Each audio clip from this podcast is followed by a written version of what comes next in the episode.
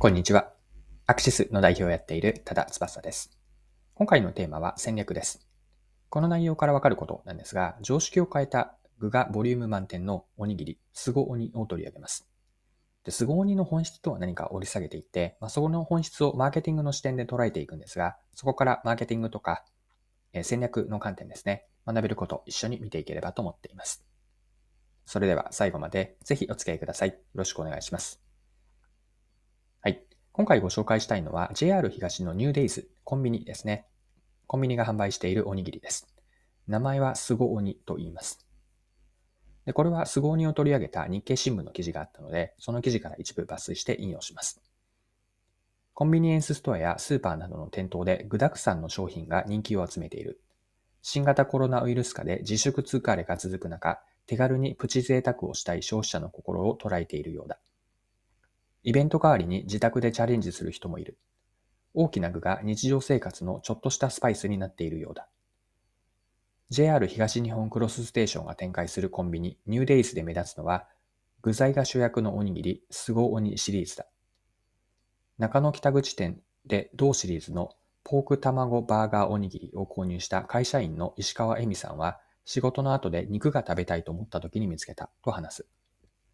存在感がある具に美味しそうと惹かれた。はい。以上が日経の2021年の8月の30日の記事からでした。で、この記事では開発の背景も書かれていたので、また記事から引用します。都合には2020年に発売したポーク卵が好評だったことをきっかけに、2021年6月からシリーズとして展開を始めた。海苔弁握りました。ミックスフライ弁当を握りました。など約10種類がある。海苔弁の場合、ちくわ天や魚フライがご飯からはみ出すボリューム感が特徴で、重さは 210g と通常のおにぎりの2倍だ。価格も300円と一般的な商品の2倍だが、発売から3週間連続で同社おにぎり部門の売上1位になった。開発を担当する商品戦略部の森優香さんは、新型コロナの感染が広がってから満足感がある高めのおにぎりの売れ行きが目立っていたことに着目。海苔弁をそのままおにぎりにしたら面白いと考えた。はい。以上が記事からです。では、ここからはですね、この取り上げている凄鬼の本質は何かについて掘り下げていきましょう。で結論、本質は何かというと、本質というのは一言で言えば主役の交代なんです。一般的なおにぎりのメインってお米なんですね。具はおにぎりの中に入っていて、量というのは白米に比べると具は少ないです。それに対して凄鬼は具が凄鬼具が鬼すごいと自ら言っているように、具のボリュームが満点なおにぎりで、おにぎりの常識を変えたと言ってもいいです。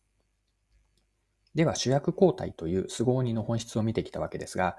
この主役交代をマーケティングの観点で何を意味するのかを考えていきましょう。これも結論から先に言うと、主役の交代によってこれまでとは違う戦う場所と、勝ち方、勝ち筋ですね。この戦う場所と勝ち方が変わったことを意味します。で、象徴的なのは、先ほどの記事の中にあった、凄鬼の買った、凄鬼を買った女性のコメントだったんですが、コメント何だったかというと、仕事の後で肉が食べたいと思った時に買ったと、と言っていて、発想としておにぎりが食べたいではなくて、肉が、肉が食べたいという購入シーンだったわけです。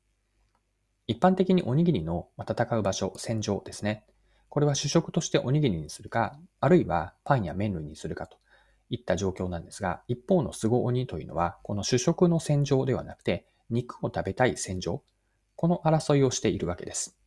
で、この時の競争相手というのは、例えば焼肉弁当とか、唐揚げ弁当であったり、豚の生姜焼き弁当とか、こういった肉系の弁当なんですね。スゴ鬼というのは、これらとの戦いに、争いに参入しているわけです。で、戦場が変われば、まあ、自分たちの勝ち筋も変わるんですね。勝ち筋を別の表現をすれば、勝ちパターンとか、お客さんへの提供価値、お客さんからの選ばれ方、選ばれる理由なんです。で、凄鬼は具沢山のおにぎりで、選ばれる理由というのは、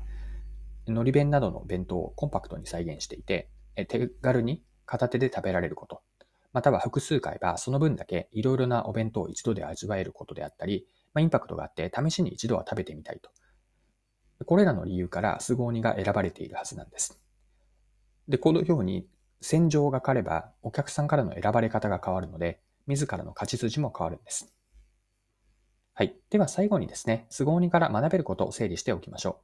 二つあって、学びというのは、一つ目が自分たちがいる戦場と勝ち筋の把握。そして二つ目が勝ち筋の追求です。で前者の戦場と勝ち筋の把握というのは、マーケティングの視点で言えば、参入している市場やカテゴリーを理解することです。具体的には、その市場にはどんなお客さんがいて、他にいる競合プレイヤーとどういう争いをしているかです。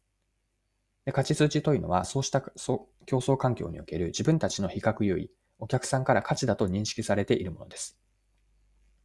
で、学びの二つ目として挙げた勝ち筋の追求というのは、自分たちの強みを伸ばすことなんです。でただし、ここに一つ注意点があると思っていて、最後に付け加えて終わりにしたいんですが、注意点というのは、今の強みが将来も同じように強みである限り、強みであり続けるというのは、そうは限らないんです。これまでの強みは今も本当にそうなのか、または今後も強みとしてお客さんに評価してもらえるかは、適宜でも良いので自分たちに問いかけるべき課題意識なんです。はい。そろそろクロージングです。今回は具沢山のコンビニおにぎりのスゴ鬼を取り上げて戦略とかマーケティングの観点で学べることを見てきました。まあ、最後に内容をまとめておきます。で今回学びとして残しておきたいことというのは、戦場が変われば自分たちの勝ち筋も変わるということでした。勝ち筋というのは勝ちパターンとか別の表現をすればお客さんへの提供価値、お客さんからの選ばれ方です。でこの戦場の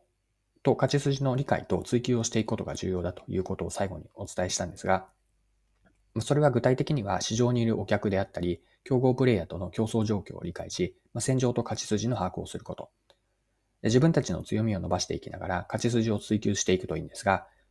うんと、ここに一つ注意点があって、今の強みは今後も強みとしてお客さんに注意し、お客さんに評価してもらえるかは適宜でも良いので自分たちに問いかけるべきことだと思っています。今回も貴重なお時間を使って最後までお付き合いいただきありがとうございました。これからも配信は続けていくので次回の配信でまたお会いしましょう。それでは今日も素敵な一日にしていきましょう。